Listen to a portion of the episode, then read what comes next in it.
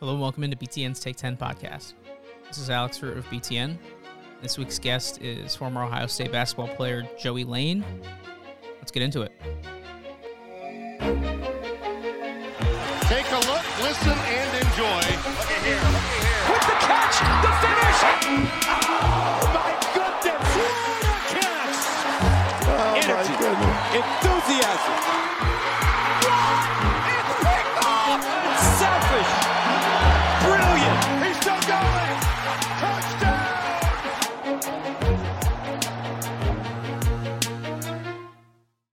Joey Lane in just a moment, but first, a word from our sponsor, Northwestern University's School of Professional Studies.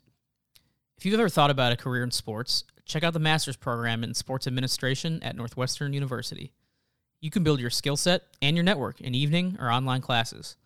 Find out more at sps.northwestern.edu slash sports. Now, Joey Lane. All right, I'm very pleased to be joined by former Ohio State Buckeye basketball player, very well known walk on to scholarship guy who goes by Joey Smoke 14 on Twitter. It's Joey Lane. Joey, what's up, man? What's happening? Pleasure to be on. Excited about this. Yeah, glad you're glad you're joining us. And you know, before we even get into some hoops talk and and you know what you've been up to as far as uh, the basketball landscape goes, let everyone know you know what you're doing professionally because I noticed your, your Twitter header you got like the private jet setup going in your in your header, and um, you know I, figured you're in the corporate life like the rest of us. So so what's been going on, man? Yeah, uh, you know, unfortunately, a lot of guys uh, aren't able to go pro in the sport that uh, that they play in college. So that uh, same thing happened to myself. Uh, wasn't too uh, excited about trying to pursue professional basketball. Um, probably because no one wanted me, but also because I made it's my choice. It was my choice to not do it. So, um, yeah, I work for a, a company called NetJets that's actually based out of Columbus, Ohio. Um, doing some sales for them and, and having a blast. Um, being a, a regular old adult with a nine to five job. Well, welcome to that lifestyle. Um, you know, it's not as bad as they make it out to be. But are you in Columbus still, or are you uh, back in the Chicagoland area? Yeah, so um, technically, yes, I'm in Columbus, but as it stands right now, with the pandemic and the world being the way it is, uh, I've actually come back home to Chicago to uh, to quarantine with some family. So I figured that was a better idea than being all lonely by myself. All right, we'll talk some Chicago stuff later on because uh, you know the network obviously is in Chicago. Um, there's plenty of plenty of discussion to go around there, so I'll, we'll come back to that. But uh, I've noticed you're also in the podcast game too. You know, you host a Drive the Lane podcast, but you also host a podcast for the upcoming uh, TBT tournament, or uh, I guess just the TBT, short for the basketball tournament, which gets underway starting July 4th, uh, Nationwide Arena in Columbus. So how did you get involved with the whole TBT? It's something that I followed, you know, over the last several years, and, and obviously it's it's a awesome event for Big Ten fans because so many memorable and uh, familiar faces are in it.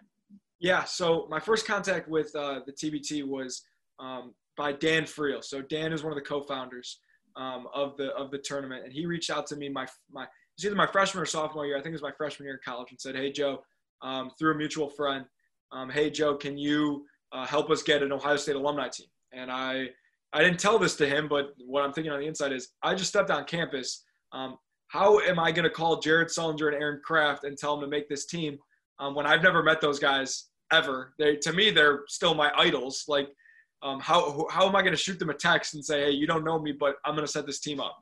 Um, so that's what I'm thinking. What I told him was I don't really want it to interfere with either my school, my basketball, or my eligibility. Um, so I'm going to have to pass, but I would love to help in any way, shape, or form um, if the opportunity ever presents itself.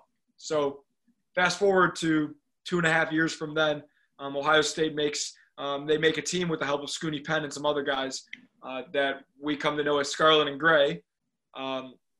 They, the Scarlet Gray team, they have their own regional in Columbus, and obviously I want to be a part of it. So they asked me um, if I would help run the social media accounts for them uh, and, and come to the games and tweet live stuff and just get Buckeye Nation all excited about it.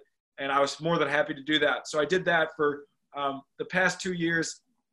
And then this last year um, was just a fan, was able to go um, because the championship was in Chicago, was able to go and, and uh, uh, be a part of it and, and, and hang out with the guys and just catch up with all the TBT um, guys that, that I had met along the way. And, and that was a blast. So um, once I got onto the professional podcasting scene, um, we wanted to have Dan, the co-founder, on to um, talk about Carmen's crew, but also talk about the TBT and and see where they stood in terms of being the first sport or sporting event to, to come back um, with with the coronavirus and everything. So um, after we talked to Dan on Drive the Lane, which is the Ohio State themed podcast that I co-host with my buddy Andrew, um, we we pitched him the idea of hey, the TBT is awesome. What is it missing? It's missing a podcast. Like you know, every everyone's got a podcast. You guys don't somehow. Um, here here we are, ready to uh, ready to help you out in whatever way we can, and they loved it. So that's where that's where we came in. Yeah, and it's wild because you know we're previewing this, and you guys are talking about it, and you briefly mentioned it there, but like it hasn't really sunk into me that like basketball is coming back. Like two weeks from now, we're gonna be watching basketball. You know, fingers crossed, and and it's just wild that the TBT is gonna be the first event really to come back with live basketball. It's gonna beat the NBA, so I think just think that's awesome. Yeah, I, I mean, the TBT is awesome as it stands without being the first person having a normal tournament, all that stuff. It's awesome, and if you don't know about it, um, you're missing out. And so now um, it gets this incredible stage, um, like you said, before the NBA comes back, and it's really going to be the f- first sports that people beyond golf get to kind of, you know, just absorb, and and that's what people have been missing for so long. I think it's just going to catapult it into just this awesome, awesome event that that some people have never seen before. So I'm excited about that. Yeah, so let's talk some TBT. I mean, you mentioned Carmen's crew uh, who are the defending champs. And, and Columbus has always had, uh, if I'm not mistaken, some pretty deep ties to this event. They, they host quite often. Um, you know, so it felt kind of natural that last year they were able to, to win it all with, you know, a, a really familiar and, and great collection of players. I mean, I know they have Aaron Craft on the team, Jon Diebler, I believe, and, and a lot of those other guys from the uh, late aughts and like early 2010s, I, I think. So, uh, what do you know about kind of how that team came together? I, I heard you mention uh, Scoonie Penn built the Scarlet and Gray team, but how did how did this collection of guys get together and you know I guess ultimately um, bring home the million or two million and, and then title last year? Yeah, you know it was so easy for them. I mean, those guys have been friends. Um, you know, since they were in school, obviously they were best friends while they were in school. And then every summer, all the Ohio State alumni, all the basketball guys are all back playing pickup, working out together. Like they, they never missed a beat. So when they were presented with the idea of making a team again, putting on the Ohio State uniform again, playing in front of Ohio State fans again, everyone was was in, was excited about it. It was a no-brainer. So yeah, the team has basically stayed the same since they came in. I mean, Jared Sullinger went from player to now he's the coach. Um, but beyond that, it's been the same core group of guys. They add some guys here and there um, from different schools, but they're all um, tied to Ohio State in some way, whether it's they're from Ohio, from Columbus, or in the case of Demetrius McCamey, um, he's Evan Turner's best friend from high school. So um, every everyone is is kind of um, tied to Ohio State or Columbus or Ohio for whatever reason, and it, it's just until those guys literally can't walk, they'll they'll be playing basketball, and they might as well be in the TBT together. Yeah, and it's interesting you mentioned uh, McCamey. So I went to uh, went to Illinois and grew up a Illinois fan, and they finally have a team in the TBT this year. I was wondering when they would put one together, and they finally do in, in the House of Pain squad. And uh, you know, I'm, I'm a little upset because their their second round matchup, Carmen's crew gets a bye, I think, and their second round matchup would be with Carmen's crew, the defending champs. So like if Demetri McCamey torches the House of Pain team and knocks out uh, knocks out the Illini alumni squad, it's going to be you know some some bittersweet uh, poetry there. But um, speaking of that, do you know the? I think he's the coach of the, the House of Pain team, Mike LaTulip, because he's a he's a former walk on like yourself. Yeah. So Mike actually is. He grew up 20 minutes from me. He was my camp counselor at a camp, or his older brother was um, back like I mean 15 years ago. So I've known Mike for a long time. We played AU in the same program. Uh, he was just the ultimate stud in high school. I mean, he was so darn good, and nobody seemed to notice, which was crazy. But um, yeah, Mike's been a friend of mine for a long time. Uh, really, really excited to see him as like a coach GM instead of a player. Um, but yeah, he's put together a pretty nice little squad. I know that the TBT, it's they all they're all about the storyline. So of course they're going to put um, Carmen's crew against um, uh, the Illinois team if they win, just because number one, Big Ten versus Big Ten, but then number two, it's I mean it's Demetri McCamey versus the other guys. So uh, it's all it's not an accident that those guys are that might they might face off in the second round. Yeah, Mike uh, was my neighbor in college for I think three years, so I got to know him decently well, and the rest of those guys. It's gonna be fun to see them take the floor again. Um, and then besides, you know, those two Big Ten teams, there's a couple other uh, you know Big Ten related teams, and and they're competing against uh, a variety of, of alumni teams and overseas players. Uh, what else jumps out to you, you know, from the bracket that was just released this week? Any other teams or noteworthy names you're going to be looking at? Yeah, I think in terms of Big Ten teams, obviously there's a the Big X, which is a Big Ten alumni team from all different schools. Uh, that's where my allegiance lies most, I would say, just because a lot of those guys are my teammates. You know, C.J. Jackson, Andrew Dakich, Keyshawn Woods, the list goes on and on. Um, and then, but then they add guys like Nick Ward and uh, you know a bunch of guys from Wisconsin, Khalil Iverson, Vito Brown. They have a collection of some of the best players from recent years. That'll be a fun team to look at because they're really young and young teams haven't done well in the tournament before. Um, some other teams that um, have nothing to do with the Big Ten that are going to be fun to watch are these teams that are like all-star teams of overseas players. Uh, so those are teams like Overseas Elite, who's won it nine out of the ten years or whatever it's been uh, that the tournament's been out there. Um, which they've only lost one game, and that was the Carmen's Crew, uh, of course. Um, but you know, teams like Team Hines, which is again, just an all-star team of overseas guys that includes Brandon Paul, who is not on the Illinois team. So that's another name um, from the Big Ten that's not playing with his um, alumni team for whatever reason. Um, but yeah, just teams like that. Floyd Mayweather has a team. I mean, that's going to be so fun to see. Uh, it's another collection of just absolute studs um, that have had um, stints in the NBA, but primarily made their money overseas and stuff. So uh, it, if like I said before, the, the tournament's all about storylines. And, and there's just every team has some incredible talent, former NBA guys with incredible storylines. And, and, not only will it, has the pandemic, you know, made it so this is going to be the first basketball we've seen in a while, but because the NBA draft hasn't happened yet, isn't it true that guys that that would be in the draft this year um, are eligible to play? Like I think I saw Kaleb Wesson is on a team. Yeah, uh, I mean, like just today, I think Eberlein Drive announced that um, they're they're signing a guy from LSU who just graduated, who's in the draft. Um, I mean, and, and it's just like it just adds this whole new dimension to the TBT, as especially for this year. I think even in in a normal year, um, it could add a dimension where kids are declaring maybe they have some eligibility, but they're playing in the TBT to showcase their skills further to NBA scouts and overseas scouts too, because it's it's happened where guys have played really, really well and they get an NBA contract, or guys have played really, really well and they're making a great living overseas, all based on how they do in the tournament. So um, it'll be a new thing to kind of watch out for because in years past, um, you know, there'd be plenty of guys um, who tr- who use the TBT to try and catapult themselves into professional basketball. But now it's okay. I could go back to school, but instead I'm gonna first and foremost have a shot at winning a ton of cash. But then also that the byproduct of that could be me um, leaping up NBA draft boards. Yeah, it'll be fun to see. Another wrinkle that the TBT has legitimized is the Elam ending, and I'm not articulate enough to explain exactly what that is. I don't think, but you know, instead of a timed ending, it's you're playing to a score, and it was crazy because you know I'd seen it in the TBT, but really like what took it mainstream, I think, was the NBA All Star Game this past year. It was awesome, and everyone agreed that that the NBA All Star Game with their I think they did it for each quarter was incredible. So that's just you know that adds another layer of intrigue, I think. Yeah, the Elam ending is um, it's not for everyone, and some people don't love it, which is fine. I think just what makes it so special is that they're um, you can't argue with the fact that it makes the game really, really exciting at the end.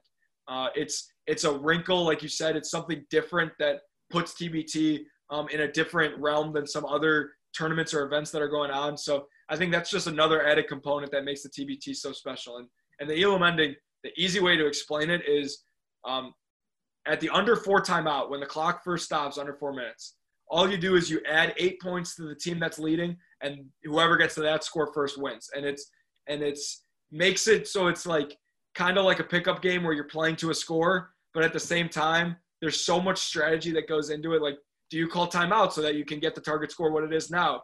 Um, you know, do you if you're up if you're down um, three uh, and they have the ball, do you foul so that they have to shoot free throws so they can't hit the game-winning shot? You know, or if you're um, up three and you have the ball, do you try and go for a three, or do you try to you know get a layup and then have to score again? It's just there's so much that goes into it, and and the TBT has done such a good job of promoting it and making it sort of like the face of the tournament, and and it's just really really cool. Yeah, and the last thing about uh, the TBT before we move on, it, it's just I think it's great that we have this as an option in the summer, and I also really enjoyed the uh, the th- I don't know how you the official title is, but the three x three tournament. Uh, that's usually around the final four. They've done the last couple of years where um, it's just three on three, and they're also playing for money. And and it really gives, like we talked about, fans a chance to see players that you might otherwise lose track of, right? Like you don't get to see play again because they're not quite good enough for the NBA, and they go overseas, and you know you don't really really hear about them. But um, the three on three one is outgoing seniors, and then this one, you know, you might see a guy like a Brandon Paul who you haven't seen play since he was in the NBA a few years ago. So um, I don't know, it's just a lot of fun for me as a fan to watch. Yeah, I think the coolest thing about the TBT, and I say this all the time, is that it gets these former players a chance to come back, represent their their university, play with guys that that they you know went to war for with sometimes four years, um, and then in some cases play in front of fans um, that that have missed them. Exactly what you're saying. So um, the fact, the idea that Aaron Craft, you know, can come back, play in Columbus in front of fans, and people get to see him wearing scarlet and gray again when they haven't seen him play in 10 years, you know, or something like that. That's the coolest thing about TBT is exactly what you're saying. Getting a chance to see these guys who you haven't seen in a long time, getting getting getting to lace it up again. All right, Joe, we've done a great job uh, gassing up the TBT. Excited to excited to check it out here in a couple weeks, but do want to talk about uh, yourself and your background a little bit because it is a it's a pretty cool story. Um, so just looking through your bio, and I think I knew this when you were playing, but you are from Deerfield, Illinois, correct? Yeah. North north suburb of Chicago, and you know it's funny because Deerfield got more exposure in 2020 than I think it's had probably 22 years with, with the Last Dance coming out, and you know I, I was a little because that's where the, the Bulls practice facility was, if people don't know, but um, I was a little mad, you know, watching it, just frustrated because in my mid 20s, you know, I'm not old enough to remember watching the 90s Bulls, but it's funny, like, I, I just heard a lot of uh, current sports media members sharing stories about like growing up in the north suburbs or in Deerfield and seeing like Horace Grant or whoever at, at Baker Square in Deerfield. So I don't know if you had any uh, memories, like maybe if your parents or or uh, you know friends or family members had any Bulls stories, but uh, I have to imagine it was cool uh, seeing some of that old footage. Yeah, I mean, it was really cool seeing the camera. The I mean, the whole world was focused on Deerfield for Michael Jordan's press conferences and stuff like that. In itself is really really cool. In terms of like specific stories, um, I used to go to Bulls Sox camp, which was in the Berto Center where they practice and stuff. So like that was really cool, but it wasn't when those guys were playing, so they were never around or anything. I mean, the coolest part about that was I was at Bulls Sox camp when the Bulls signed uh, um, Ben Wallace, which was at the time a big deal, and then it turned out to not be at all. But um, but yeah, that's that's one thing is that I grew up playing in the Berto Center like it was like like it was nothing. And then also as I got older in junior high to high school, where I trained and worked out was actually um, there. There, that was the practice facility that they had um, back in the days, which was the multiplex, which is what it was called. So um, that was literally when you're seeing like the practices and everything like that. That court still has the Bulls logo, the championships, everything on the court. And I used to practice. Anyone could just pay ten dollars to go shoot around there, like it was just a health club, you know. So um, that was that's really really cool. The one specific story that my parents um, share with me is that my mom, uh, she worked for the company that made um, the Larry O'Brien Trophy. Um, so with her being in Deerfield when the Larry O'Brien Trophy was um, when their sixth championship trophy was at the practice facility, uh, it broke. Um, so it, and I don't know if it broke. She, I don't know. She changed the story like every time, but it could have broke. It could have needed to be like buffed and shined, whatever. There was something wrong with it or not perfect with it, where they actually told her to go pick up the trophy, um, and it actually sat in our house for a couple nights um, before she drove it back downtown to get cleaned and stuff to bring it back. So um, my house actually, which I'm at, sitting in right now, um, has had uh, the Bulls' six championship trophy sitting on our kitchen table before. See, just so everyone knows, we did, we did not go over these questions beforehand. Like, I just knew you being from Deerfield and hearing all these stories that you might have something that even exceeded my my yeah. expectations. So I just awesome. learned that during the last dance. So I, I mean, I don't know how my mom skipped out on telling me that's the coolest thing I've ever heard, and it just happened two months ago. That's when I found out about it. It's like, oh, oh, by the way, uh, son, yeah, that's that's pretty yeah, cool. Exactly. um, so yeah, being from you know Chicagoland area, how do you end up at Ohio State? Like, I'm sure playing basketball, you probably had a you know at some level options to play, um, but not you know maybe not at the D1 level being recruited. So um, yeah, how do you end up in Columbus? Yeah, so um, of course it all comes back to my mom again. Uh, my mom grew up in Ohio. She's she's from Toledo, Ohio. Um, she went to Ohio State. Her siblings went to Ohio State. Her parents went to Ohio State. All her cousins, all her aunts, all her uncles, everyone went to Ohio State. So, needless to say, I grew up a huge Ohio State fan. Um, the one of like six, it seemed like, in the North Shore, and uh, I I was always a huge Ohio State fan. Obviously for football, for basketball, I still like worshipped guys like like I said before, guys like Aaron Craft, Jon Diebler, Jared Sullinger. Like those were my favorite players growing up. Like yeah, I love the Bulls, but like the Ohio State guys were the guys that I really could you know relate to a little bit more. Um, and so I grew up a huge Ohio State fan. That was always the dream um, to play to to go to Ohio State first and foremost. But then if I could play there, I mean that's just ridiculous. So um, I had a really good high school career. Um, I was very under recruited um, just because I didn't play a ton my junior year. Um, there were a lot of seniors on the team that coach kind of that our coach kind of gave the nod to over me. I mean, like I I scored like just to put in perspective, I scored like 50 points my entire junior year. So like I'm not exaggerating. Like I really just didn't play. Um, so then I kind of came out of nowhere to everyone else, to to all my close friends and coaches. They knew I was really really good, but um, to the rest of the world, I kind of came out of nowhere my senior year when I we ended up winning our conference. Uh, I was all state, all area, all conference, all that good stuff, which you know doesn't really matter anymore. But at the time, it was really really special. Um, but basically, how I got to Ohio State was I went to a team camp with my my Deerfield High School team the summer going into my senior year.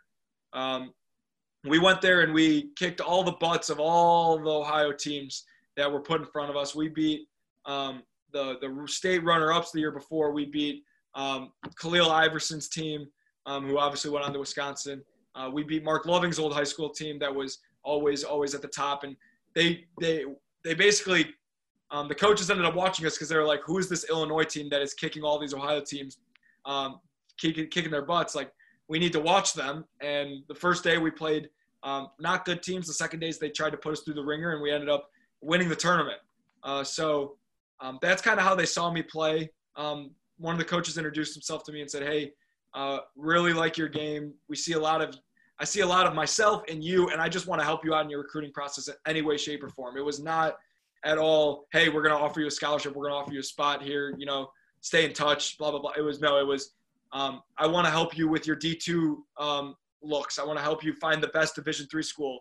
Um, I want to be a resource for you, type of deal. So um, basically, that relationship was great, and he helped me out a ton. And then eventually, I said, "Hey, coach, uh, just so you know, my dream is to go to Ohio State." And he goes, "Okay, well, we can look into that." Um, so I kept sending them film, and they would watch me play. And, and Coach Matta would, for some reason, he would watch the game film of, of this six foot white guy from uh, Deerfield, um, Illinois, who was not on his radar. And then eventually, they they offered me a spot, and obviously, that was something I just couldn't refuse. Yeah, I will say, you know, listen to that story. Like, that's what I imagined my basketball career always going like. Because I was kind of like you, like, you know, not not a great uh, player. You know, I never was a great player, but didn't really make an impact until my senior year. And I was always like, man, just get on a walk-on squad somewhere at like Illinois or Northwestern or something. Uh, didn't work out that way, but I'm glad that, that somebody got to live that dream. So it's awesome hearing you tell that story. Um, and then just, you know, being at Ohio State, how does one – stand out as a walk on after what Mark Titus did there. You know, like does somebody with that stature, having done it like seven or eight years before and made a national name for himself with the book and the blog, does it make it easier or harder to like shine in that spotlight? Uh, it's so funny you say that because obviously anyone with a brain would know that as soon as I got there, everyone's like, Mark Titus this, Mark Titus that. You got you're, to be the next Titus, blah blah blah. And yeah, I knew Mark because I was Ohio State fan, but like I didn't go there thinking like, how can I be the next Titus? I had way more important things on my mind, like how am I to make it through the first conditioning workout, or how am I to find my first class, you know, and stuff like that. So definitely a part of me was I knew I was going to Ohio State because it could give me a platform to be um, someone that leaves a legacy and then sets himself up for the rest of his life in whatever profession he tries to be. And that was definitely part of the reason why I really wanted to go to Ohio State. But when I got there and I realized like I'm the only walk on for some reason, for some reason people like would die for all the walk ons on the teams. Um, so I definitely have to take advantage of this opportunity. And I do remember the first time I got in, I shot, and everyone was like, "What are you doing? You're not supposed to shoot. Like you're not. You're supposed to get a trillion. Like people are tweeting at me like Joey Lane's first trillion, no chance about it. Blah blah blah. I'm like, okay. First of all, I'm going in there like I'm trying to get my shots up. Like I don't get opportunities like this every game, so I'm gonna try and score. And then also, um, I'm not the next Mark Titus. I'm the first Joey Lane, you know, and and Titus will be the first person to say, you know, he loves that that I want nothing to do with him. Uh, and we used to talk about that all the time. You know, I would ask I would ask all these questions, and he would give me these ridiculous answers. And um, you know, we got to be good buddies because he was actually a Cubs fan just like me. So um, you know, we would talk all the time, never about basketball, never about being a walk on, but um, we got to be good friends. And, and it, it, it, it's fun that I had my own little shtick. He had his own little shtick. We could relate to each other, um, and we became really good friends. But yeah, I, I looked, I didn't look at it like trying to fill Mark's shoes. I more looked at it like, how can I make a name for Joey Lane? Yeah, and you know, a couple of things that stood out. Uh, just remembering your days and then following up with some Google searches before the interview. Uh, obviously, the smoke nicknames in your in your Twitter handle, and then there's Towel Gang as well. So tell me about those two monikers. How did they kind of come to life?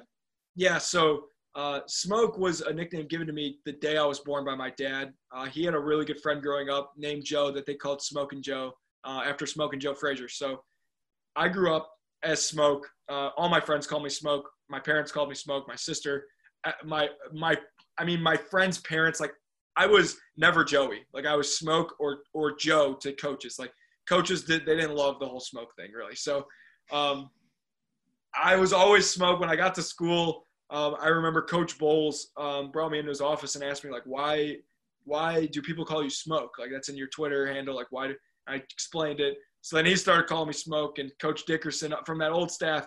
Um, the only one who wouldn't, besides Coach Matta, um, was Coach uh, Paulus, uh, GP. He would he he was like, I'm not calling you smoke. Sorry, dude. Like that's not. I don't I don't get it. So, um, but yeah, I've been smoked for my whole life. My teammates. I mean, like, I just think of like JT and Kata when they call me still to these day to this day. Like they answer the phone, and they're like, "Smoke, what's up?" Like you know, it's just it's very funny to me like that a childhood nickname has stuck with me for so long, and I don't go up to people and introduce myself as Smoke. It's like it organically comes up some way somehow. So even when like the new guys come in. Like Keyshawn Woods, when he came in, like he was calling me smoke from like day three. Like it just doesn't make sense to me. I love how Paulus just said he didn't get it, so he just flat out refused to do it. Yeah, he's just uh, yeah, it's just not in his DNA to call people by nicknames. Tell me about uh, the Towel Gang then. How did that come about? Yeah, so that all started as just like a way for my family to pick me out on TV. Um, I, I, guess I was too naive to understand that it's pretty easy to find the white guy at the end of the bench on TV, but um, I wanted to make it crystal clear and have that towel around my neck so that people knew. And then in addition to that, it's also a great prop for celebrating and stuff. You know, it really gets gets people going. So that's kind of how I started wearing a towel around my neck. Um, and then one of my buddies who actually was a walk on in Maryland, Andrew Terrell, he kind of posted on Instagram one time, tagged me, and was like, Towel Gang. I was like, that's got some legs. So we kind of ran with it. He kind of said, you know, I'm fine with being being the brains like you you do your thing you know so we were the we're the co-founders right so um and basically he kind of has realized that it's kind of my thing now and he's kind of stayed away from it which is fine he's he's the man I, he's got a podcast too um but uh, yeah it, it kind of grew a mind of its own it was like just like club trillion you know i wasn't writing a blog but it was just something that people like identified me with and like i'd be walking on campus and people come up to me like where's your towel and i'm like are you are you serious? Like that's not that funny. I'm I'm late for class. Like it's nice to see you. Goodbye. You know. So um, it, it was it's cool. You know, like it's I was signing stuff. People were like, please, can you sign like hashtag towel gang? And I was like signing stuff with hashtag towel gang. I was like, that is to be worth so much less now that I'm doing that, but I'm happy to do it. So yeah, it was just it was cool to have something like that that everyone knew knew about me. Like even when I come back to campus now, it's like, oh, like the towel guy, right? It's like, yeah, I guess I am the towel guy. So I'm, I'm good with that. Yeah, I remember Andrew from Maryland and uh, the other walk on. you know, we're talking white guys into the bench, really popular fan favorites. Uh, it was Tommy Luce of Purdue. So do you Oh. guys ever like he, he got so much so much pub and and uh, you know I know we we would always share some stuff on social media surrounding him too. Um, do you guys like ever kind of side eye each other? Like, all right, you know, did did, did Tommy or uh, Terrell get in um, and and get a bucket? Like, how, how does the whole walk on fraternity work? I I'll say this with my really good friends that are walk-ons, we would never guard each other because the worst thing that could happen would be one of us score on each other, and that would be the worst thing. All the trash talk in the world would happen. I remember when Tommy checked in one time that I was playing. I told uh, um, the other walk-on, Danny Hummer, that was in with me. I was like, "You got him. I'll get the other guy." Like I was afraid. I mean, like I don't want to get scored on by the walk-on. That's when the crowd is the loudest, you know. So um, I- I've been on the other end of it. I remember at Rutgers, I don't know who their walk on was, but he was guarding me and I scored. And it was so loud. Like I felt so, I mean, I, not at the time, I didn't feel bad for him, but I realized like that's demoralizing. Like I don't, doesn't matter if, if you think they're a great player or not, like the guy you're guarding, it sucks to get scored on. So, um, yeah, I mean, I never got to play against Andrew, which kind of stunk. That would have been fun. But like Jack Hoiberg um, at Michigan State is one of my really, really close friends. We worked out together for years back here. And when he scored against us, I wasn't guarding him. Uh, when he scored against us, I was like, I- I can't cheer. I'm so happy for him, but like I can't cheer. So there's that aspect of it too. Um, if if coach tells me to guard some guy, I'm gonna guard him. But you know, I remember like we played Gonzaga, and I have a good friend on Gonzaga who was playing against me. He's like, okay, I want to guard him. Like this is we'll never get a chance to play against each other again. You know, so I, I'm basically just giving you a bunch of answers to that question, but me and Tommy, we weren't. I've never really talked to him before, um, but some of the other guys, I think there is some sort of unwritten rule that is like, don't guard each other because we want to score, and we know that you're in there trying to impress and stuff, so you're going to take it super, super seriously and stuff, you know. So we don't want to butt heads at all. So that's kind of where I'll leave it, I guess. Yeah, baseball has unwritten rules, and it's like the, the walk on unwritten rules put those to shame. So you know, we we uh, I, I appreciate you pulling the curtain back a little bit on those. Um, so you are, you know, you left enough of a legacy and and uh, you know, had enough of a brand to now be on Cameo. I saw you have a Cameo page set up. So have you done any uh, any funny ones, any over the top cameos for anyone? Yeah, I've done. First, let me get it. Let me make things clear. I was asked to do a cameo, asked to be on cameo because they wanted to get the rest of the Ohio State guys, and I was just kind of the, the main contact point. And I felt I didn't, it didn't feel right going and asking people like to join on. I was like, I'm not going to do that. If they want to join, like they can ask me what I think about these efforts. But that's why they wanted me. Um, granted, I've been able to to do a bunch, which is insane, and I don't understand why people want videos of me. But some funny ones have been like guys. Um, some guy will will write in and say that his friend's a gambling addict, and like tell tell me to to explain to him like you know that it's okay and that eventually he'll win and stuff like that. Um, I've had people ask me to just bash other schools, which depending on the school I will do. Um, and and some people will write in and and tell me to like talk really nice about Penn State or something, and like those I literally won't do. Like I'll I'll make them and send them in, but they'll have nothing to do with what they told me to say. Um, like I remember, I it's someone was like, I'm a huge Ohio State fan, so I thought of you. Um, but uh, my buddy Rick is a Penn State fan. Can you talk about how he, you think that Penn State's gonna be really good in football next year? I'm like, I'm not gonna lie to Rick, you know. So, um, so yeah, I've had I've had some funny ones. A lot of them are are happy birthdays, which is fun. It's just like it's just like, hey, happy birthday. I know you couldn't think of a more random person to get a happy birthday from, but but here we are, you know. So um, it's kind of fun. It's it's it's a great little side hustle. Like it, it's just like I sit in. I remember like I sit in my basement, wait till they're one day to be due, throw on a hat and say "Go Bucks," and people give me money. It, it's insane. It's just that's the dream for every student athlete. Hundred percent. That's awesome. Um, so what would you say your you know your best personal moment as a Buckeye was? Like whether it's a bucket or or you know just getting in a game or something from the sidelines. Uh, what jumps out at you? I think uh, I I give like three different answers to that. Um, I think my best moment as a Buckeye, just making the NCAA tournament, was really really cool. Um, is just real the atmosphere and everything both years. Um, winning games, just so so unbelievably cool. It's just that's every kid's dream who grows up watching basketball is to play in the NCAA tournament. So to get to do that, first and foremost, so awesome. And we had, I mean, we had every kind of win. We had the win where we were supposed to win and the win where we were not supposed to win. Close games, like it's just just awesome. Um, not in the moment because I was scared for my life basically, but afterwards, unbelievable feeling. Um, I think another really cool moment was um, at Purdue uh, when Keita Keita Bates-Diop had that buzzer beater to win. That was just the coolest atmosphere that I've ever been in. It went from the loudest I've ever heard to the quietest I've ever heard a stadium within 10 seconds. So that's I think one individual those are just some individual moments where it's not me being on the court it's almost like me being a fan um, that was really really cool um, i think in terms of my basketball career um, getting to start um, against wisconsin on senior night that was really cool that game was just insane because it went from five minutes left i'm like oh shoot i gotta tie my shoes because i'm gonna have to play at the end and it's my last game and i'm gonna cry and all this stuff and it stinks and then oh my god we're coming back and we're gonna win and then we lose and now i gotta make a speech and cry in front of everyone so that was just the ultimate emotions beyond starting that game and having a shot go in and out to start the game. Um, just the craziest roller coaster of emotions in that game.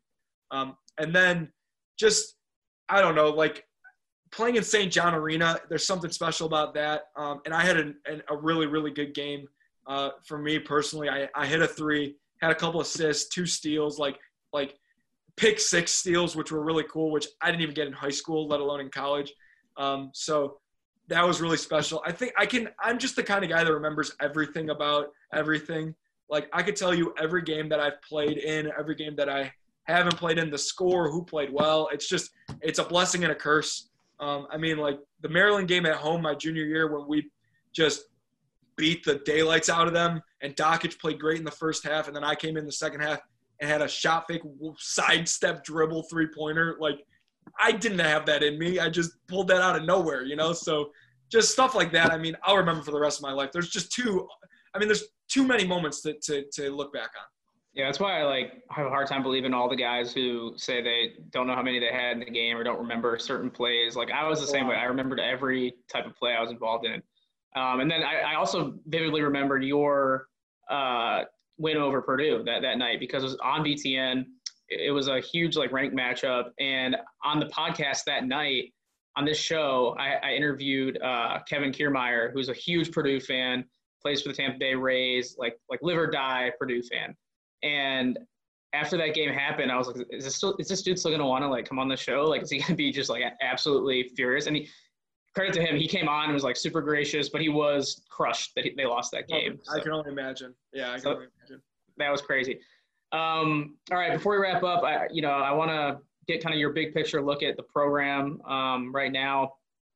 First of all, you you know, your pinned tweet remains to this day uh, a heartfelt message, and then it, it, you close it out with Ohio State basketball is back. I think that was after Holtmann's first season at Ohio State. So, um, you know, what went into that, and, and how do you feel about the direction of the program, the trajectory since the end of the 2018 season? Uh, now that Holtmann's going into year four yeah, you know, in regards to that tweet, um, I just remember at the beginning of the year, obviously, like, did I want to see Coach Matta go? Absolutely not. I mean, that guy, I owe my entire basketball career to him because he gave me a chance and let me live out my dream.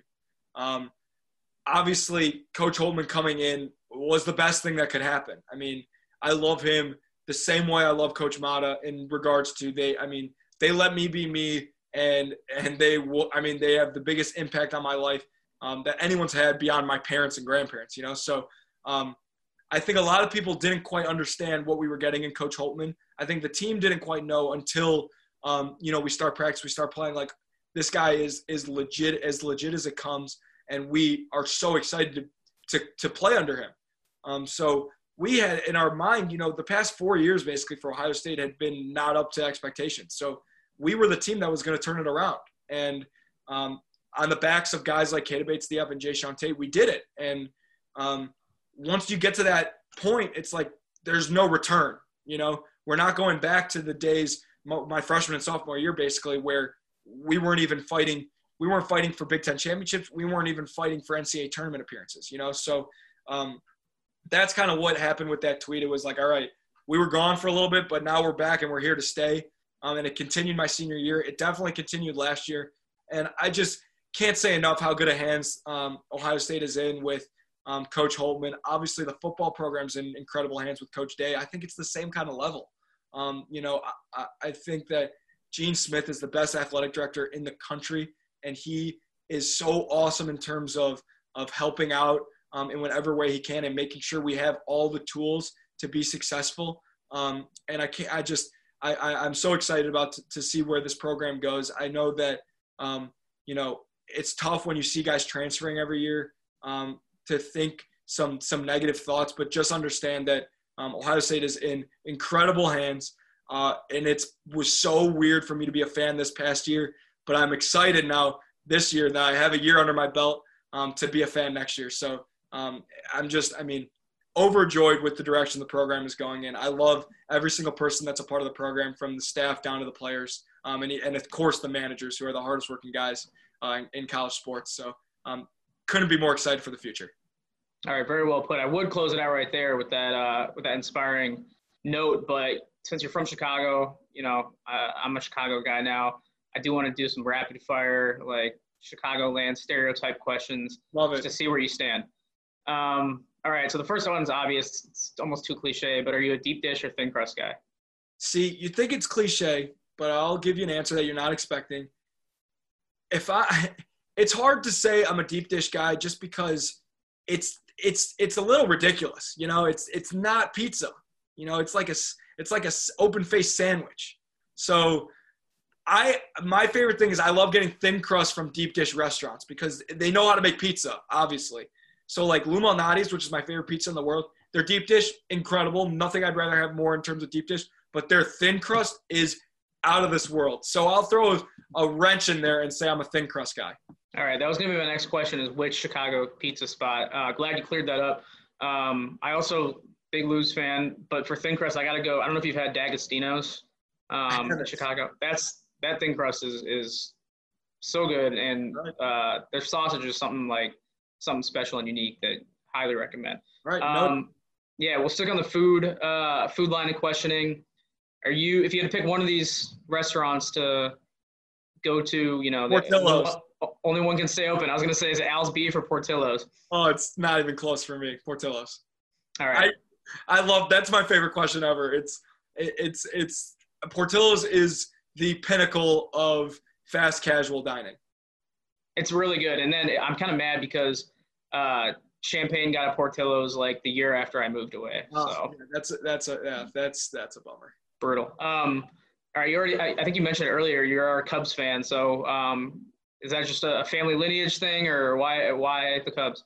Yeah, my I grew up uh, for like the first three years of my life. Yeah, because I remember them so well um, on the north side of Chicago. Um, so I just grew up around Wrigley Field, and my my dad could care less about sports or not. I shouldn't say sports about baseball. Um, but he's a Cubs fan also. My uncle, on the other hand, is a Sox fan. All my cousins are Sox fans. So it's a little weird, but I'm a Cubs fan just because like I they're I like the colors. I like Wrigley Field. I, I I don't know. There's just something about the Cubs that I always gravitated towards. And since I was old enough to make my own decisions on which team I liked, I, I've been a Cubs fan. Yeah, I'm a big Cubs fan as well, and and living in walking distance to Wrigley Field has always been like a semi requirement for me when I'm picking apartments in Chicago. Um, all right, so you are you a Metra or a L train guy? Because I live in the suburbs now, I'm a Metra guy. Um, whenever I whenever I need to go downtown, uh, I worked in the city last summer, um, and I was a Metra guy. Uh, I had uh, coworkers who were who were who were the opposite, um, but it's just without the Metra, I couldn't be able to go from the suburbs of Chicago to Chicago in 35 minutes. So I'm a Metra guy. All right, last one. What's your favorite Chicago uh, tourist attraction? Uh, I will say Navy Pier is at the bottom of it for me. I just don't get it. I think that, yeah, you got to do it. You got to do it. But for me, it's just not worth it almost. Like, you go to it once. That's it. It's a tourist trap for sure. Exactly. And then near the bottom but not at the bottom is the bean because i mean like that's just i mean that's just nobody in chicago goes to the bean it's just if, unless you're like eating lunch out there or something but like i'm not going to be like okay i'm going to the bean to take pictures of the bean and spend time looking at the bean you know? So that's like another one that's just for me it does nothing living in chicago. It, it got a little cooler though because it's in the it's in Drake's latest album, I'll say, in that one right. song. It, it, it definitely went up a notch, but at the same time, if they say like 2:30, meet me at the Bean, like nobody says that in Chicago. So, right. um, But number one for me, and we've already talked about it, is Wrigley Field. I mean, if you've never sat in the bleachers for a noon game in Wrigley Field, then you haven't experienced one of the best things in sports. Agreed. Yeah, I regularly uh, go on runs around Wrigley down, you know, past the outfield, and it's just so weird being empty in you know the middle of summer. So hopefully, hopefully we can get back there soon, and hopefully we get back to sports soon. And the first thing that uh, is on the docket, like we talked about, is the TBT. So I'm excited. Joe, appreciate you uh, taking some time out, man. Uh, you know, really enjoyed you running through your, your career and also enjoyed your expertise on the TBT. So we'll be we'll be watching and um, best of luck going forward, man. Absolutely, yeah. Thanks, Alex. This was a blast. Thanks for having me on. Um, love it. So go go Big Ten, go Buckeyes. All right. Thanks once again to Joey for joining me. Appreciate him giving me so much of his time. Um, you know, that, that's not just promotion. I really am excited to see some real live basketball really soon. Um, TBT's always been an awesome event just to one take up some time in the summer, but also you know see guys like we talked about in the interview, see guys play that you maybe haven't seen in a while, and the quality of basketball really is high level. So um, excited to to see one if you know the Ohio State Carmen's crew team can defend their title. Uh, excited to see the Illinois team and a lot of guys I went to school with compete, and also all the other guys from the Big Ten and beyond that uh, Joey mentioned earlier. So, once again, appreciate him. Thanks to everyone out there for listening. Um, continue to keep episodes coming at a semi regular cadence throughout the summer. And thank you, as always, to people who subscribed or rated, left reviews um, on our platforms, whether it's Apple Podcasts, Google Play, Podbean, um, and our full videos now that we're doing all these on Zoom are available on YouTube. If you want to go to the Big Ten Network's YouTube channel, there's a whole Take 10 playlist, and you can see these interviews in their entirety with our guests. So I encourage you to do so. And just want to give a shout out before we close it out to Julie Bronder, my producer, as always, for stitching the show together. And one more thank you to everyone for listening. We'll talk to everyone soon here on the Take 10 podcast.